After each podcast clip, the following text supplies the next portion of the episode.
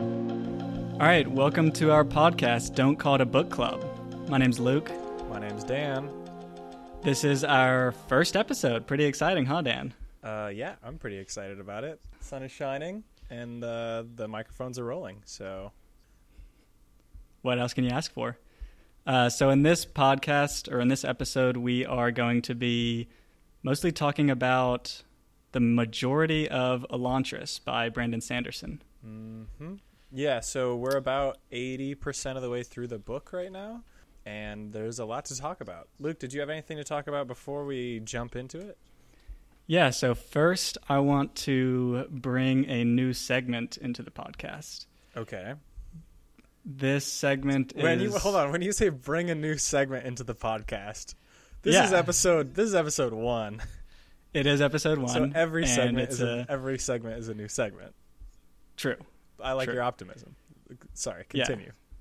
Okay, so this is gonna be probably my favorite segment. Uh, it's called. I'm gonna call it hot takes. Mhm. Mhm.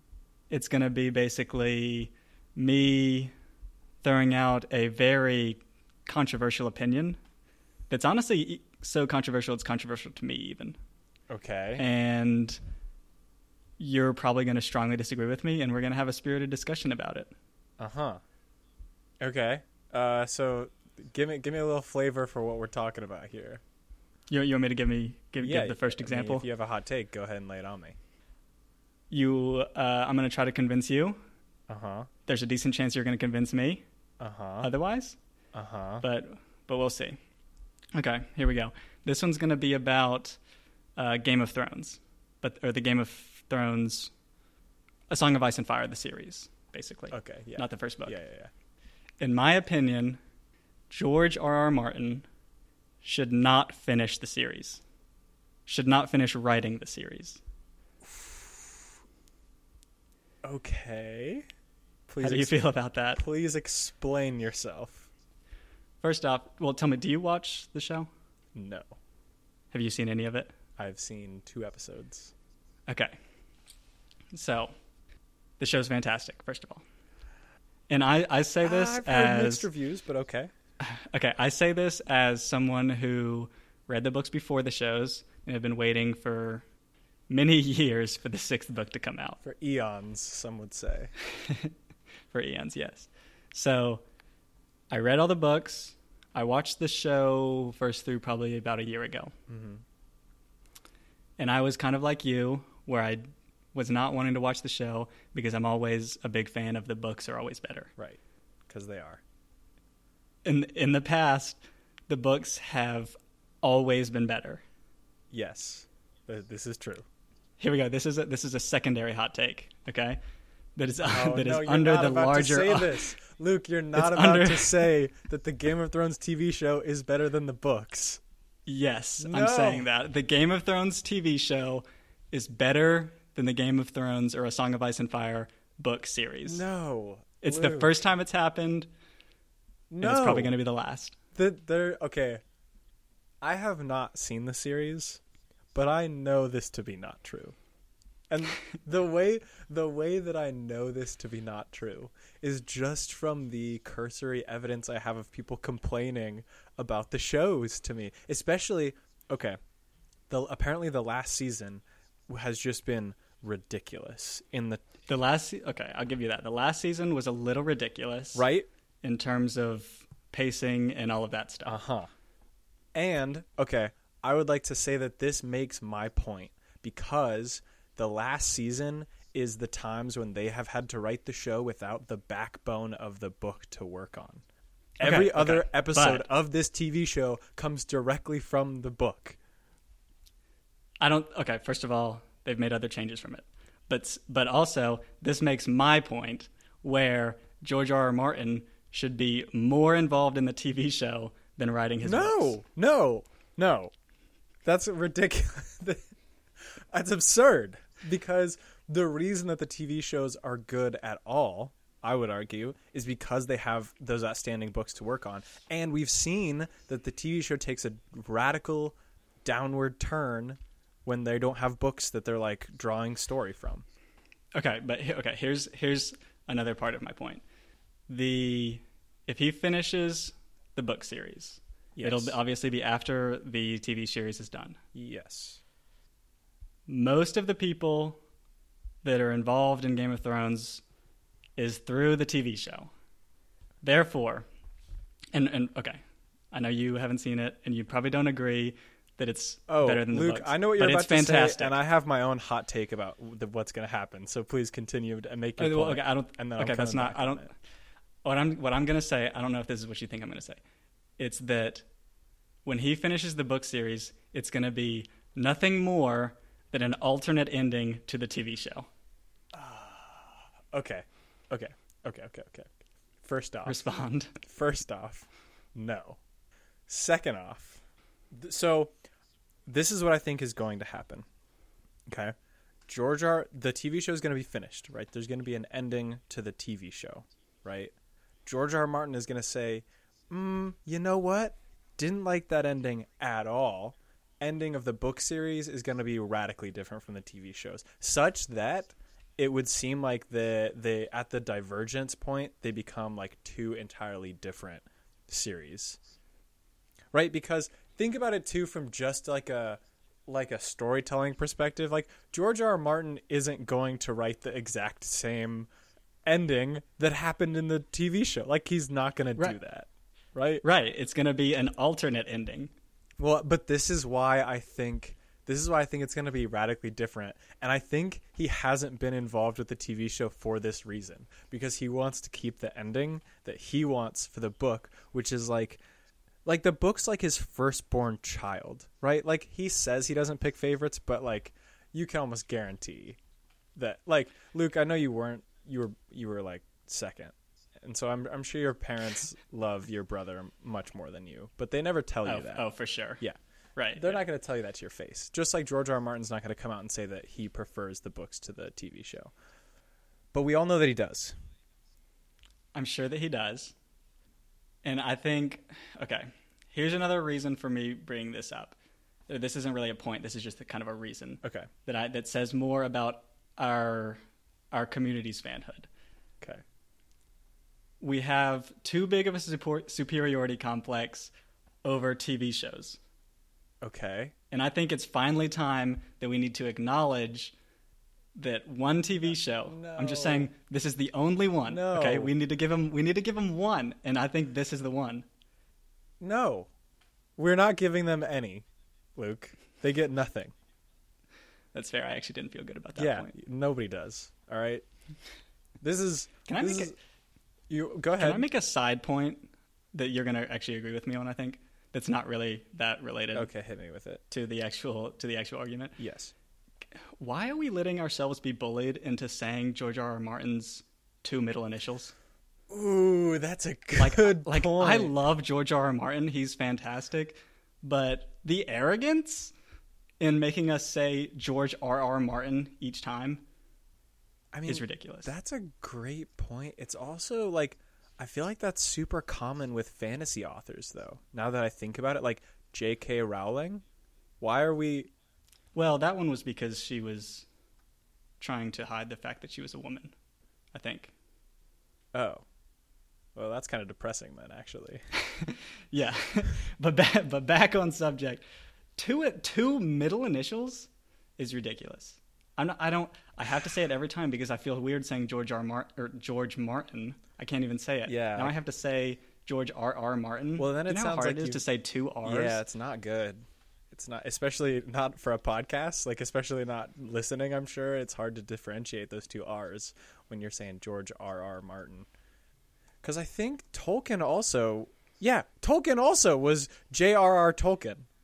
yeah. Is it- That's a good point. Is it that George is like trying to maybe okay, bold take. George doesn't have two middle middle names. Oh man, are we are we gonna be a conspiracy theory podcast? George doesn't have two middle names. He just thought, "Wow, J.R.R. Tolkien sounds super good. How can I get in on that action?" Mm-hmm. And so he was like, "Keep the R's. Those are the good parts, and then I'll just put some other name around the R's." I think you might be onto something. Oh, do you think that we might just like Game of Thrones because he has two middle R's? I think we might need to do a reread of the entire series without saying the two R's to see if we actually think it's good or not.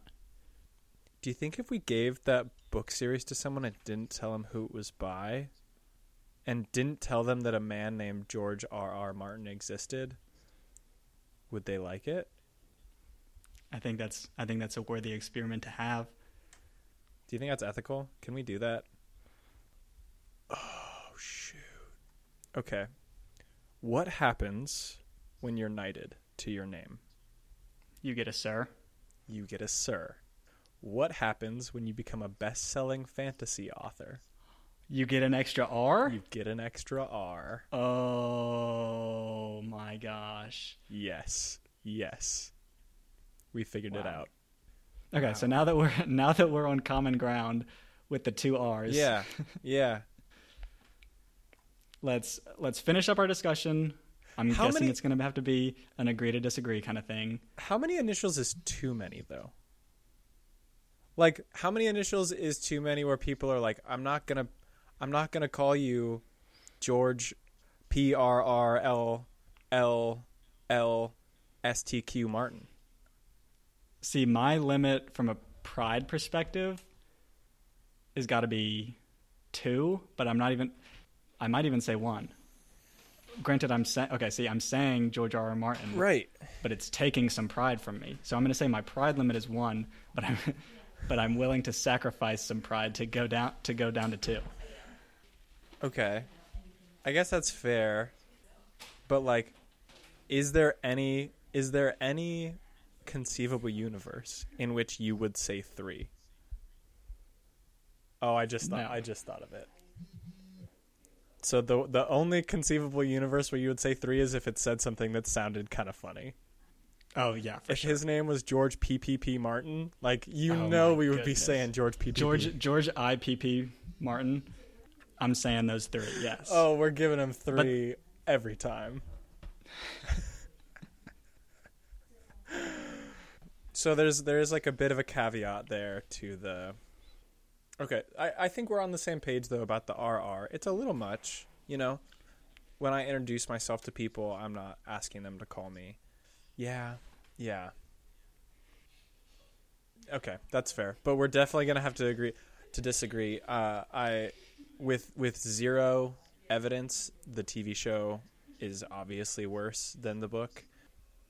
Okay, yeah, we might have to, for But- time purposes, we might have to wrap up this argument. Yeah, for the for for the sake of the righteous fury of every reader out there, I will stand proudly with them in fighting against the tide of the TV show being better. Also, how absurd is it that the TV show was allowed to get ahead of the books? I just needed to get that out there. That's ridiculous. This is the first time in human history. This is a monumental moment. This is the first time in human history that a TV series or a movie has been allowed to expand the universe past the pre-existing canon of the book. And that's ridiculous. We as a culture need to figure out what the hell we're doing and get our society back on track because this is absurd.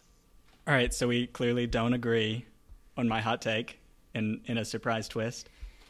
Neither Uh, of us are convinced. Yeah. Yeah, uh, Um, we'll we'll leave that up to the listener to decide. Uh, If we ever develop a Twitter account, uh, people can tweet us oh, please tweet at us all day.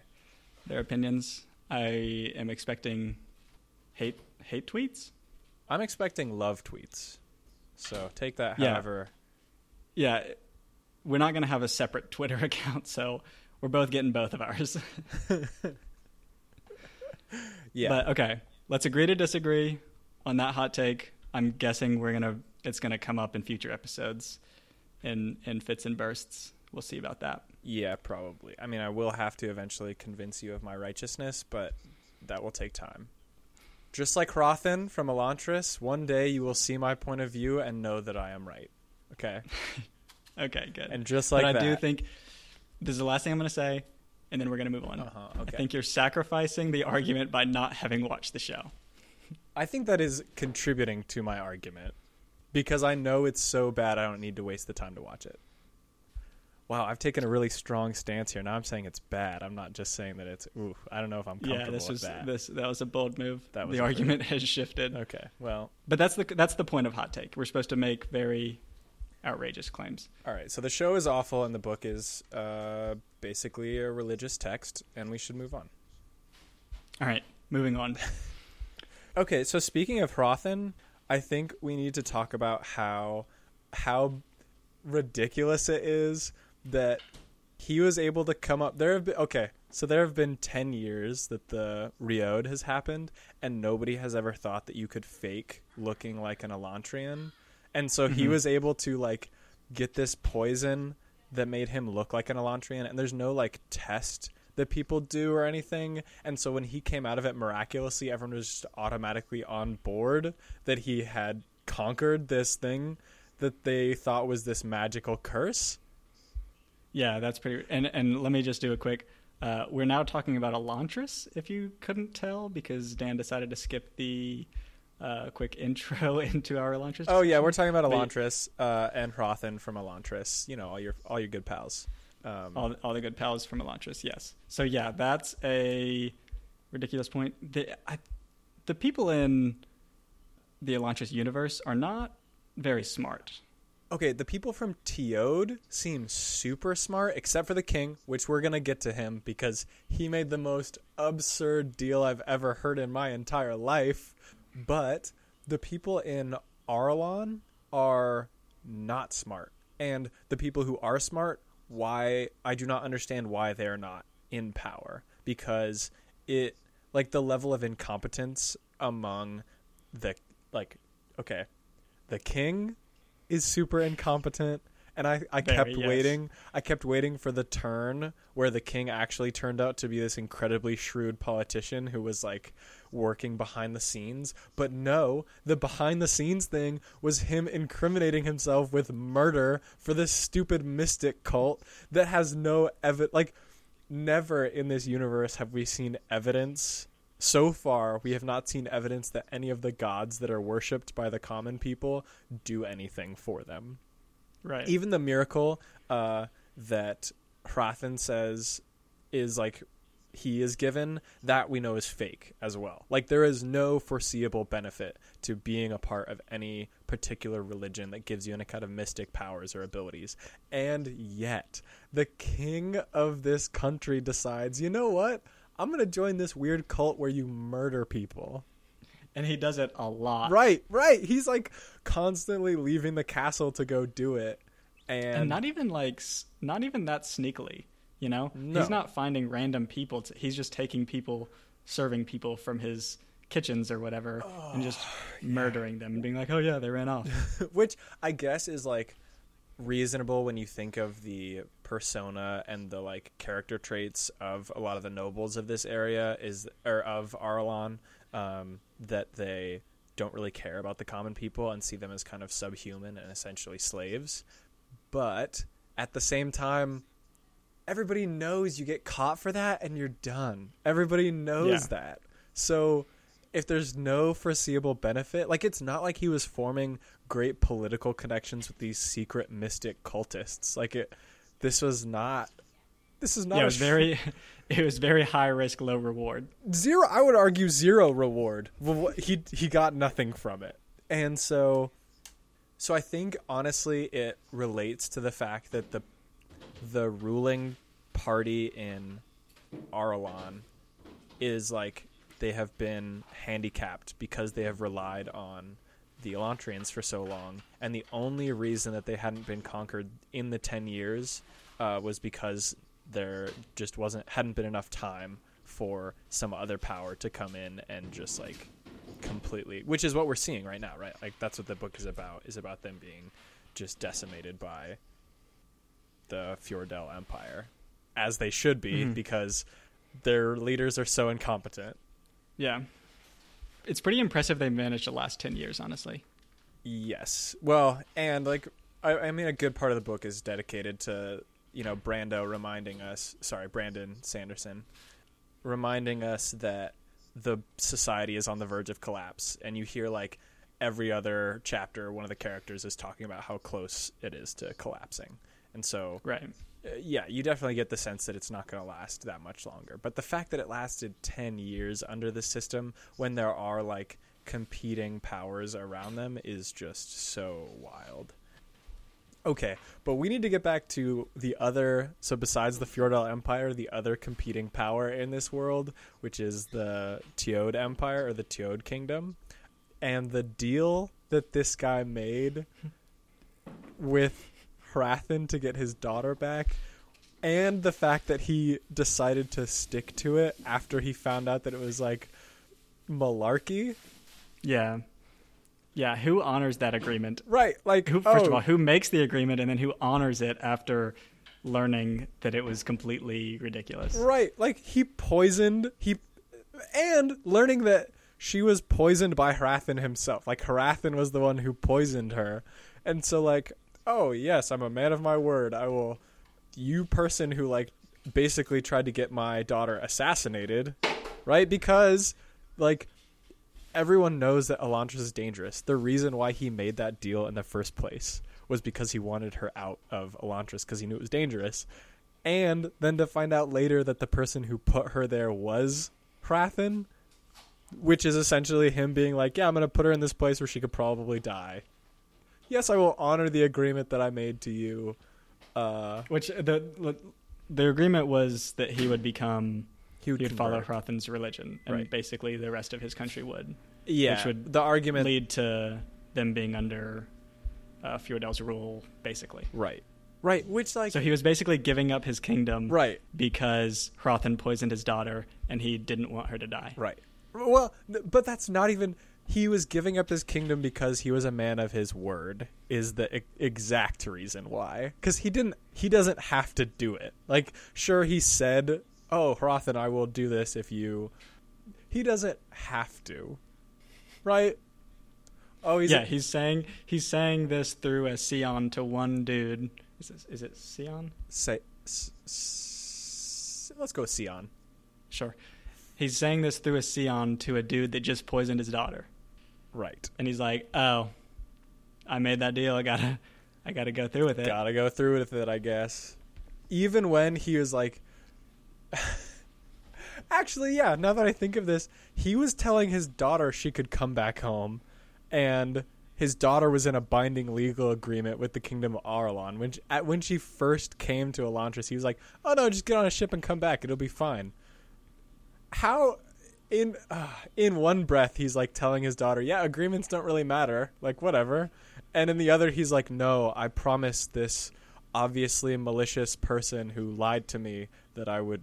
convert to their religion which would give up my entire kingdom and throw my whole populace under the rule of this like ridiculous religion that tortures and kills people but I told him I would so I must Yeah, not great leadership. I'm no gonna say. no also you have to imagine like back then nothing was like recorded or written down so he could have just denied the entire conversation like even if his honor was thrown into question like somebody like Hrathen started going around saying oh hey this he promised that they would become that he would switch he could just say i never know Yeah, I did not like, do I that. Remember doing that? yeah No. exactly all right back to not being part of the fjordell empire please. Both kings in this instance are acting so absurdly. Which like to be fair to so i will say so in the um second part because the book is divided up into parts one two and three and part one was like pretty good but i definitely was able to put it down pretty easily af- at the end of a few chapters. But part two w- pretty much at the end of every chapter i was like well okay i have to read about this new development that happened at the very end of the chapter uh, Right. and ended up reading like two or three times more than i was intending to uh, and definitely getting like super sucked into it which was like kind of cool but but brandon so he kept there was this thing that would happen at the end of a lot of chapters where something crazy and profound would happen but you would hear about it afterwards. Like when the new guy was crowned king they didn't tell you that he was being crowned king or anything. It was just they got a report in elantris that oh yeah this guy is king now. He's he was Oh, yeah. coronated yesterday. And it was like what? Or when Hrathen was uh, supposedly had supposedly become an Elantrian, they announced it at some like offhanded comment at the end of one of their secret meetings uh, with Sarene, where they were like, "Oh yeah, and you'll never guess who's in an Elantrian now," and it's just, like, casually. well, yeah, did you hear? okay, like cool, but that definitely contributed to the like, well, I have to read the next chapter now to see what what even happened with that. So, the current leaders are ridiculous and wildly incompetent. Mm-hmm. But can we talk about Raoden for a second? Oh yeah, D- we definitely need to talk about Raoden for a second. So, he is.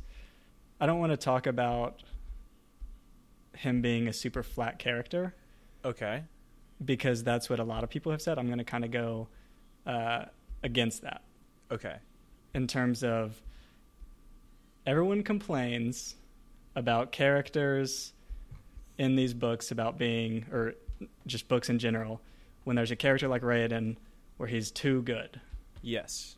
You know, because because Raoden is basically the perfect person in this. He's a great leader. Everything he does is right, and Yeah, his like moral compass is super strong, and the only concern he has is not living long enough to see his goal accomplished. Yeah. Right. So the whole thing is like, oh, what a lame character. It's not very interesting because what? Okay, here's my point. Why are we as a community so obsessed with flaws? You know what I mean? Yes. Uh-huh. Every character that's good has to, in some way, have something wrong with them. I'm going to say that's horse apples. We are allowed to have characters like Raoden. Granted, not everyone, or he's, it's going to be hard for someone to be perfect. But I think we need to be allowed to have characters like Raoden where he doesn't have obvious flaws without everyone being like, oh, what a stupid character. Actually, you know what I'm realizing though? Nobody says that about Aragorn. Is anybody saying, "Oh yeah, Aragorn, super flat character, no flaws"? You mean you mean Lord of the Rings? Sorry, yeah, Aragorn? Lord of the Rings, Aragorn. Okay, Aragorn is this messiah figure that comes into the Lord of the Rings and like never makes a wrong decision, even when he and Gandalf are arguing about whether or not they should go into the mines of Moria. Aragorn is right and saying they should not go in, and Gandalf is like, no, we could definitely go into the mines of Moria. And it's revealed later that Aragorn was like correct in his. I think this is actually what happened. I'll have to go back and, and check. Uh, just tweet at me if I'm wrong. But Aragorn is presented as this infallible character who's a perfect leader and is going to take over. And when he does, everything is like perfect and great. But nobody complains that Aragorn doesn't have any flaws. Nobody complains that he is too good, right? People Right, love yeah. Aragorn. Yeah. So so we normally tear down these, or, or in most of our podcasts, we're going to be talking trash about all these books, right? Right. In this case, I'm going to defend our boy Brandon, or, or Brando, as we might be calling him. Yeah, we're we're on those terms. Where, yeah, we are. Where Raoden, great character. I'm going to say. Okay. if if if Aragorn is allowed to be a great character, which he for sure is, Yeah. Yeah. Okay. and Raoden's allowed to be right. We're going to take that not bold stance here on this podcast that Aragorn is cool and we like him. I also think Raoden is cool, but that's also why I have a uh, pretty. I, I have a prediction about what's going to happen with Raoden and uh, the like salvation of Elantris, because I feel like Okay. so part of the solution to this big dilemma and crisis that's happening is that the Elantrians have to like not be useless anymore. Like if the Elantrians don't come back, then the Fjordell Empire will inevitably like take over everywhere, and it will just be a awful place. But okay, so Raoden is this figure who is like he is super perfect, right? And he is super like good at everything, right? Yes. And so the thing with a lot of these characters is the way that their story arc finishes is they have to die to complete their goal. The way that their story arc goes is at the end of whatever they were trying to accomplish, they realize that the only way they can do it is by dying. And I mean, this is like this is like an ancient narrative, goes back to Jesus and before, right? Okay. Right. So, and I get very strong Messiah vibes from Raoden. Like That's he fair. he is coming as the savior of Elantris, right? right, and the whole nation, basically. Right, exactly. Yeah, he's going to save both Elantris and Arelon, and he's never had any issues so far in his like plans that have been a serious setback to that goal. And so the big like crystallizing moment that like that like solidifies him as like a saint among everyone is going to be that moment where he self-sacrifices his like himself, which is what self-sacrifice means. But the that moment where he gives up his own life for the sake of everyone else. And I think it's so I'm going to be even more specific. So I think the person that wanted the old Elant- Elantrian Elantrian? The old Elantrian. Oh yeah, we're we're doing soft days. We're doing soft days. Elantrian. the old Elantrian who kept telling them about the lake, right? That lake is going to come back. That's a key Okay. detail. And I think the lake is actually meant for Raoden to like jump into to release the uh whatever what is it called? The Door. release the door so that everyone in uh, Elantris can then use it. I think he is what's holding the door back from everyone else using it. Um, Either Okay. that, So your your prediction is basically Raoden's gonna die, and it's gonna have something to do with the him needing to go into the lake to save everything. yeah. My prediction is in order to release the door for people of Elantris to like become fully Elantrians again, he has to die. And I think the particular detail is that he's got to go in the lake. Like that's what the lake is for. Because there's this that when we were introduced to it, there's a much I feel like there's way more ceremony about it than was just like, oh, this is a way you can die if you want as an Elantrian. Right. Well, there's there's no way a lake that dissolves people is gonna just be like, oh yeah, there's a lake that dissolves people. Right. No, nothing nothing to see here. Well, right, and that's just how we die. Is we just go to the lake and it dissolves us, and that's the end of the story. Uh, Yeah. yeah, that is super tied to what's going to happen at the end, and I think it has to be Raoden that dies, which is like a super big bummer for Sarene, but at the same time, like most of the time she's been without. It's like it gives you a nice like bittersweetness, which I think I'm getting ahead of myself. We'll get You're getting there. a little ahead of yourself. We'll get there when I'm right. Uh, I have another bold prediction. Um, All right, let's hear it.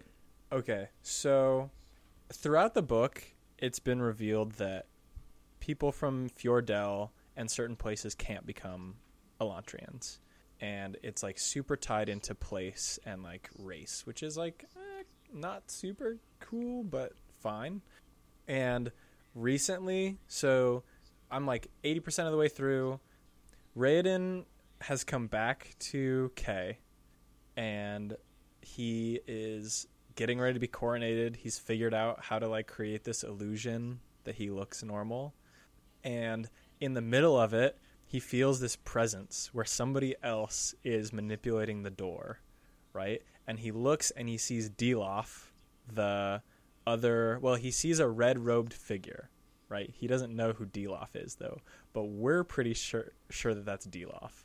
And I think the reason Dilaf is also, it should be noted, not from Fjordell. It was noted at the very beginning he is an Arlian, right? He is from Mhm. Arelon. Right. And so I think Dilaf is an Elantrian who's been able to hide it super well. And this is where he's able to draw this like hatred of the Elantrians from, uh, is because he is an Elantrian, but he has just been able to like live undercover among everyone for so long. And in the meantime, he has figured out how to manipulate the door, um, and so he is like there's going to be some reveal that he's an Elantrian, uh, and I'm I'm not sure why necessarily. If I were to guess why he was like so angry at the Elantrians, maybe it's because he just wants to be the only one. Um, but that seems like a little bit too simplistic for him. He's like a pretty good schemer. Um, so I'm not exactly sure what his motives are, but I'm fairly like I, I would say this is like a high p- likelihood of being true. Uh, That that That- that, is an Elantrian. Dilaf is an Elantrian. Yeah. okay. So that one I'm gonna put Okay. some. That one I'm gonna put some high odds on. Low odds. Heavy confidence. low odds. Low. Yeah, because you want low odds. Okay, yeah. Not a betting man, but Low odds. yeah. odds. So high confidence or low odds on Dilaf being an Elantrian. Yes, absolutely. Okay. And we will be reading or finishing up Elantris by the next episode. And the next episode will be focused on Elantris being as a book and us being done with reading it. Right. Right. So we'll we'll be able to analyze Dan's predictions then, which is pretty exciting. well, confirm. Right. Sure. Definitely confirm. I want to talk about obviously we have to talk about in any Brandon Sanderson book we have to talk about the magic system. Okay. Yes. How do you feel about the magic system where you're kind of just drawing something? Well, it sounds like you have something that you want to say about it. Like, Well, okay, so I want to say this is another of those magic systems where I'm going to say this in a deliberately obtuse way. okay. This is a magic system where the nerds are the best. You know what I mean? Yes. Where so it doesn't matter how much strength or magic you start with. It just matters how much how smart you are and how much you study because all you're all they're doing is drawing in the air super elaborate things and the more you know the better drawing you can make, right? Yes. I'm actually going to disagree with you. Okay. This is what's, not- what's your This is not for smart people. This and how do you, what why do you say that? this magic system is not about being super intelligent and able to put together cool signs. It's about memorizing and being able to draw them super specifically in the air, right? Because Okay, yeah, but so a good part of it is practicing the skill of moving your finger through the air. Like that's you can't do it if you can't do that. Yeah, but I'm saying it's not it's not like a lot of those books where some people are just stronger in magic than others. Well, I don't know though, because in a lot of books, like the magic users are the like bookish types already. Like wizards Right, there are, are- stereotypically reading spell books all the time. Right, but I'm saying that that's that's true, and I- I'm saying that's one. This is one of those where like it's just a situation where the more nerdy stuff you do, like practicing moving your fingers and reading books and memorizing stuff, the better you are. Okay. So, like for yeah. example, for example, Harry Potter. There's nothing to say that Dumbledore is better at magic than Neville. He's just way smarter and better at the hand movements. you're saying right? Dumbledore is. Yes. That's why he's such a better wizard than anyone else because he's just smarter and better at the hand movements basically. Oh, I didn't think that was the Same case. well 'Cause, because like you're not like one spell is going to do it's not it doesn't matter how strong you are in the magic in, in like Harry Potter or Elantris and something like that. What? It just matters if you do it right. I think the the magic system in Harry Potter is entirely different from the magic system in Elantris. No, I, okay, it is different, but in this way, it's the same. Where it doesn't matter how much like magic you have in you; it just matters if you do everything correctly. No, I think okay, no, because I think in Harry Potter it does entirely matter. Otherwise, Hermione Granger would be fighting Voldemort. Yeah, but she's not like. Well, okay, okay. Tell me why it's different. So in Harry Potter, I I think it is the distinction that the magic is inside of you, and yes, a part of it is getting the Wingardium Leviosa correct, but a part of it is also just like having the magical energy in your being. Otherwise, the most powerful, the most powerful wizards in Harry Potter would be the ones who are the smartest, like the people in Ravenclaw and Well, there's there's a difference between being the smartest and like being able to use it correctly. Like you have to be super smart and know how to use it in terms of like the context and so for example in the in like fights in Harry Potter Yeah. or probably in Elantris too Yeah. you have to be super creative in what you're doing it doesn't but it doesn't matter how powerful you are it just matters how creative you are and how smart you are basically See, but I, this is where I think it's different because I agree with you. Elantris, every it's like really egalitarian with magic users, right? So like, uh, you just have to draw the symbol good, and the power comes from the like external power of the universe. But Harry Potter, I don't think that's the Harry Potter. I think the magic is inherent to you. Otherwise, here's the other reason. Um, in Harry Potter, why couldn't like Muggles use magic if the magic is just everywhere and it's not inherent? well okay well well but muggles All just right. can't there's there's it's either you can or you can't That's fair. Okay. yeah see this is you okay it seems like it looks like that there's more magic in certain people because they're way better but in reality they're just better at magic okay. I would say the counter argument to that, I would say, is when they're like casting Patronus charms, and some people's Patronus are more effective than others. I don't think that it's like a, it has to do with. Wait, okay, hold on, Luke, because at a certain point. Harry figures out you can cast spells without saying words, and he's able to cast spells with intent. So yeah but anyone can do that okay, if they study hard enough Right, but then what is the studying? The, to me, then the studying is active is like accessing the magic that's inside of you. right but everyone has the same amount I see this think- is I don't think that's true. I think okay. See, I think I think all of the evidence is on my side, but all of the feeling, all of the like intuition is on your side. No. Where it seems like it seems like everyone in the Harry Potter universe is different in terms of magical ability. Yes, because there's this huge range between like Dumbledore down to like Neville or something right, like that. Right.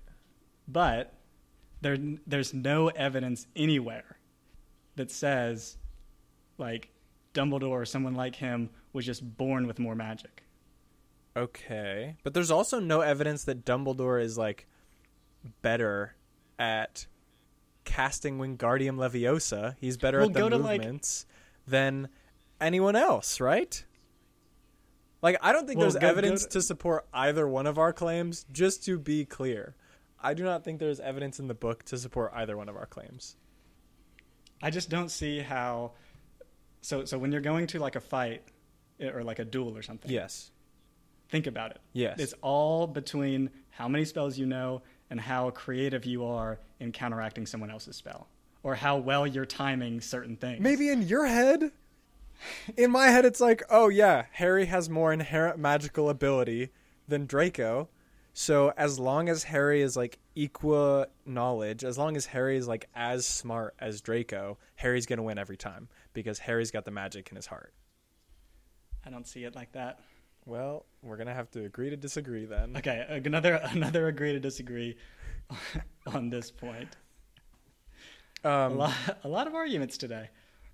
but but I will say so I definitely I definitely agree with you about Elantris and the fact that their their magic is like the epitome of nerd magic where it's like oh yeah you just read a lot of books and you get way better at it than anyone else and in that way it, like the magic is see but like here we go luke because the problem other people are inherently better or worse at doing the little symbols with their hands, right? Yeah, but I don't know. It's it seems like the the reason why is just because they're don't do the same symbols right. But this is this is my point is so sure maybe they don't have different inherent magic ability, but everyone still has a different inherent like coordination and dexterity. Right? Even in our Right. people already have different levels of coordination and dexterity. And Raoden is talking about how later on, as they get more complex, you have to do these weird different motions. And so there it's still like depends on your inherent ability to make the symbols with your hands right. So there are Right. still people who would be better or worse, even if you practice it. Like there's still Well, yeah, but you could say the same thing about like intelligence. Like some people are just smarter than other people. right. This But is they what don't have more. They don't have just more magic capability. They're just, again, just better at using the tools that allow them to use magic. I guess that's true. I I guess Yeah. Yeah, I guess that's true. And uh, like there's also a sense that if you practice, you get much better at doing it, just like playing the guitar or any other kind of like instrument. I just I guess I have a problem with identifying it as like a nerd thing when there's like a there's like a physical component to it that you have to be somewhat coordinated to do. Sure, sure. How do we? Another thing that I was thinking of. So you know how it talks about how Elantrians like hate like war and that kind of stuff. Yeah, they're super hippie. You think that's because there's no way that the the magic system allows them to battle or to fight or duel or something Okay. like that in an effective way. Yes, so this is exactly what I was thinking when before you were like, or if two Elantrians fight, and instantly I was like, well, no, that wouldn't, that doesn't happen.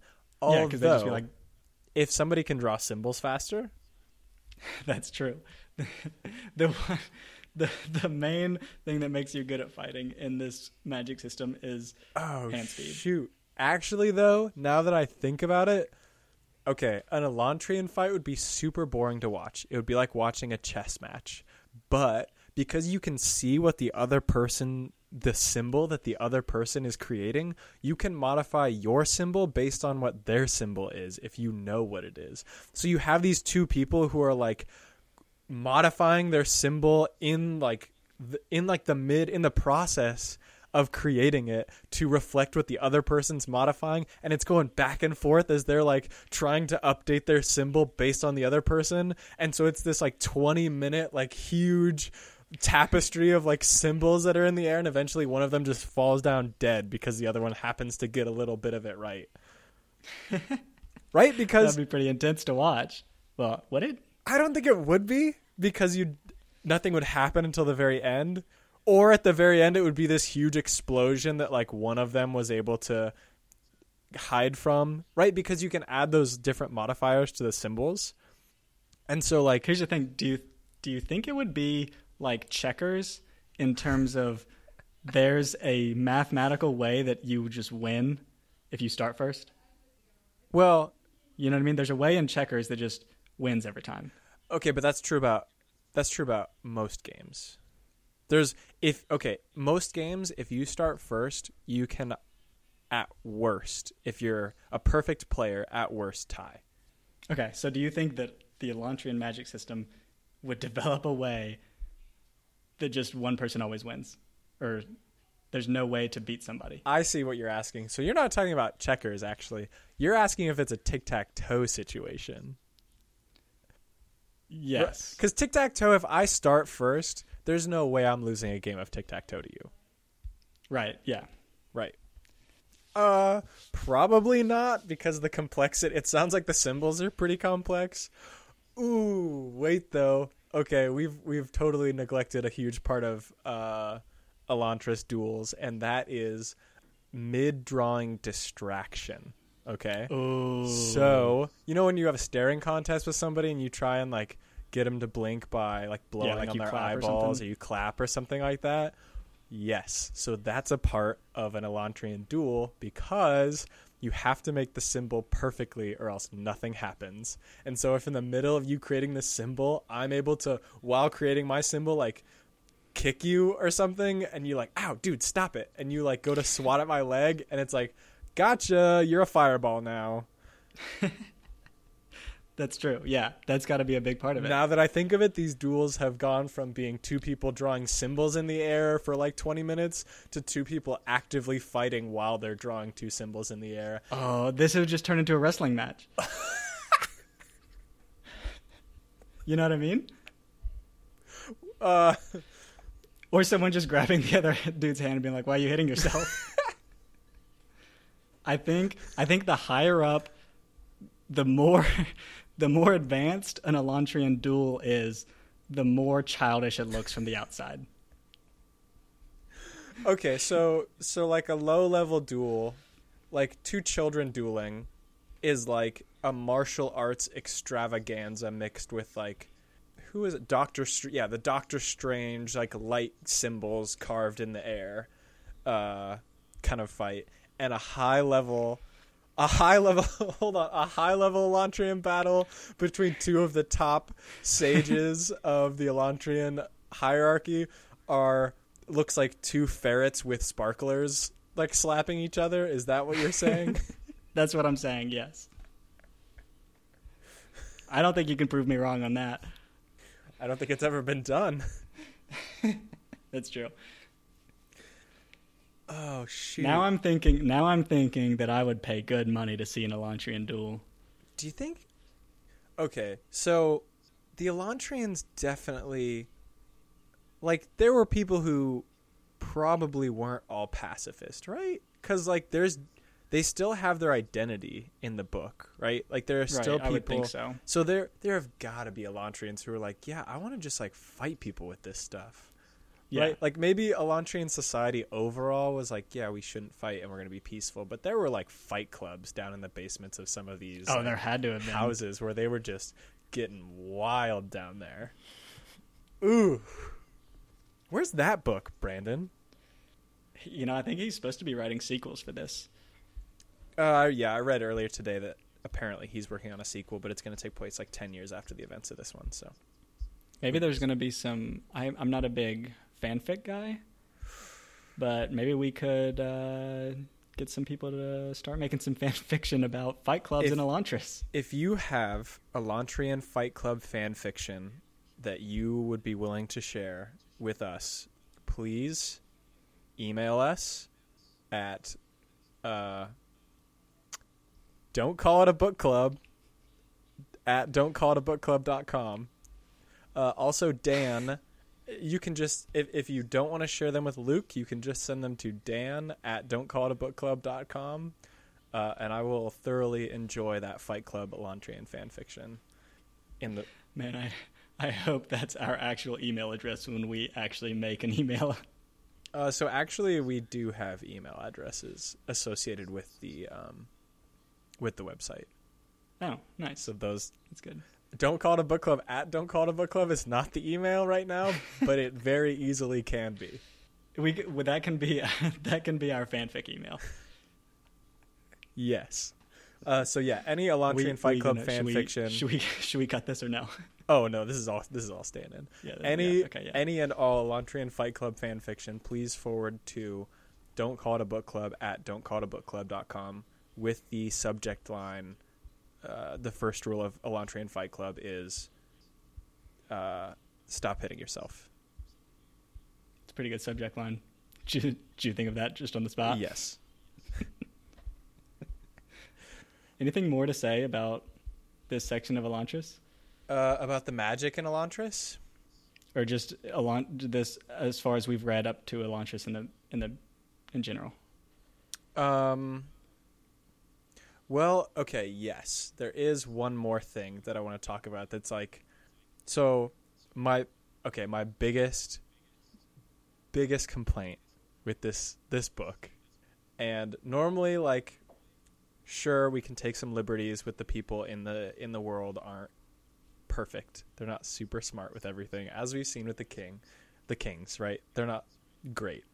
But Right. the incompetence of the merchants of Arelon is astounding. And the fact the fact that these people are the like merchants of the whole world essentially like these are the people who were going out and like that's why their empire even exists anymore is because they were like in control of the economies is astounding to me because Yeah, because these are these are basically the cream of the crop of the whole continent. Right. Right. And it's explained that the reason why the merchants were able to take power is because they had um, after the Elantrians fell is because they had disconnected themselves from the Elantrians because they'd made an agreement that the Elantrians wouldn't make certain things for the people of Kae and Arelon so that the merchants could import them. And this was the deal that the merchants came up with for the Elantrians was, hey, stop making all this cool stuff because we want to import stuff from other places. Are you kidding me? Are you kidding me? If I'm a merchant, you know what I'm doing? I'm going to the Elantrians and saying, hey, make me all that cool stuff because I'm going to take it other places where they don't have the cool stuff. And you know what? Please keep making cooler stuff. Like, I don't care if the people around me have cool stuff because you know who doesn't have cool stuff? The people in Teod the people in the Fjordell Empire, and I'm definitely bringing it there. Why are the merchants in Arelon only an import service? This is ridiculous. Yeah, bold, bold to go import instead of export there. Like the first merchant who was like, "Yeah, I'm just an export service for the Elantrians because they can't leave their shiny city, and I'm." I can leave. I can take all their stuff and go with it, and they can't leave this like place. They can't do it. I will. I will be the exporter so wild to me. Why are the merchants not? Why are there any merchants who are not doing that? All right, a lot of a lot of uh, a lot of critiques of the book. I like it. what do you What do you think? We'll we'll talk more about the overall feelings of the book in the next episode. Right. But what are your th- What are your thoughts on the book so far? Yeah, I mean, as I was saying earlier, um, part one is pretty good, um, and I really enjoyed it, um, but it definitely wasn't a book that I couldn't put down. Part two, it seemed like at the end of every chapter, I was like pretty excited to keep going, uh, and there were definitely a few late nights that uh, I should have stopped reading several hours before I did. So yeah, uh, I think part two is like it definitely picks up and is like a really great page turner. Part one is like an interesting story, but not like, you know, it's not at the same level. Right. Yeah. So I've I've read a lot of Brandon Sanderson books. I would say this is his first book. I would say it's definitely one of his weaker books. It's still a good book, but yeah, it's it's it's got some some ways to go. Okay, so good good discussion on Elantris. That'll wrap it up for this episode. Next episode, like we said, we're going to be talking about the ending and kind of more broadly how this book fits in overall. Uh, so if you enjoyed this episode, make sure to listen to the next one.